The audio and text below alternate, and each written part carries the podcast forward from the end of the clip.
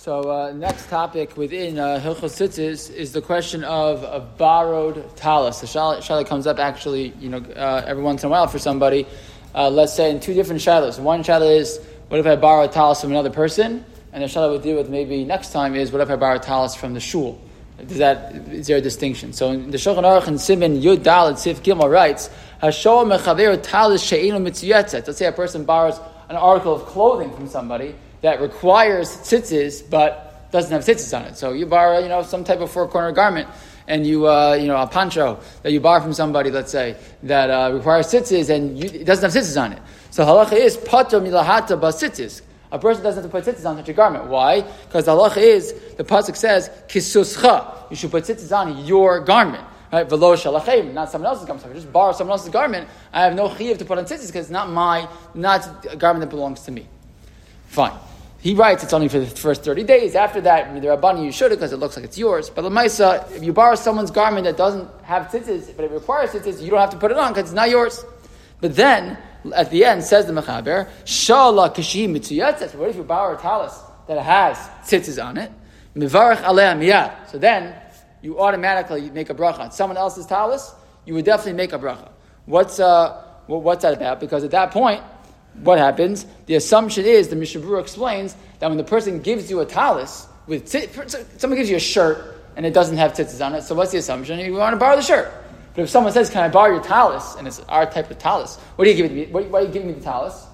Presumably, to fulfill the mitzvah with. I'm giving you a talis because you want to fulfill the mitzvah of tzitzis, right? And the Mishnah Berurah says, so, so, so that's the assumption. So he says, "V'yesh machmir and summer machmir v'sover shalolavarich." Some say, no, it's only if he says to you, here, this is your talis for now, I want it to be yours while you're using it, and then he give it back to me. What does that sound like? What, we, what does that sound similar to? Lulav and on the first day, right? So I give it to someone as a matana, right? I use it myself, then I give it to them as a matana, it has to be theirs. However, it says the Mishnah Berurah, actually most achronim agree that a person can make a bracha no matter what, even if the person doesn't say, "Hey, I'm giving this to you and it's yours." Why is that? And the reason is because that's the reason you I borrowed it. Right? One day, one uh, one Shabbos, I came to shul. It was at, Shabbos after I'd been away, actually.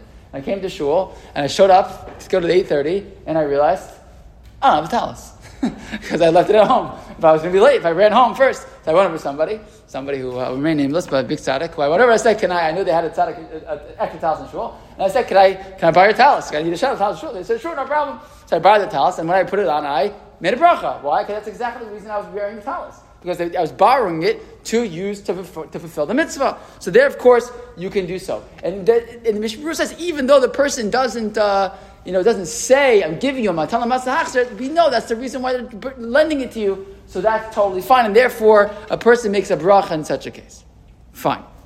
He says it's better the person to say, I'm giving it to him, I'm telling him, even if now it's okay. But then says the Mishnah the following. He says, but that's only true if you're giving it to the person to fulfill the mitzvah. I don't have a talis. I walk into shul. Can I borrow someone's talis? Fine. But what happens? What if a person borrows a talis just to get an aliyah? Or they borrow a talis to do hagba or to do psicha? And that scenario, why am I putting on a talis? To fulfill the mitzvah? No. I'm putting on the talis because of kavod tzibur. It's appropriate, right? Sometimes a person makes the bracha at a bris milah. So they put on the talis. Why kavod tzibur? That's why. It's not, it's not because of the mitzvah of tzitzis. So in that case, says Mishnah Berurah, then in that scenario, a mevarchan alav.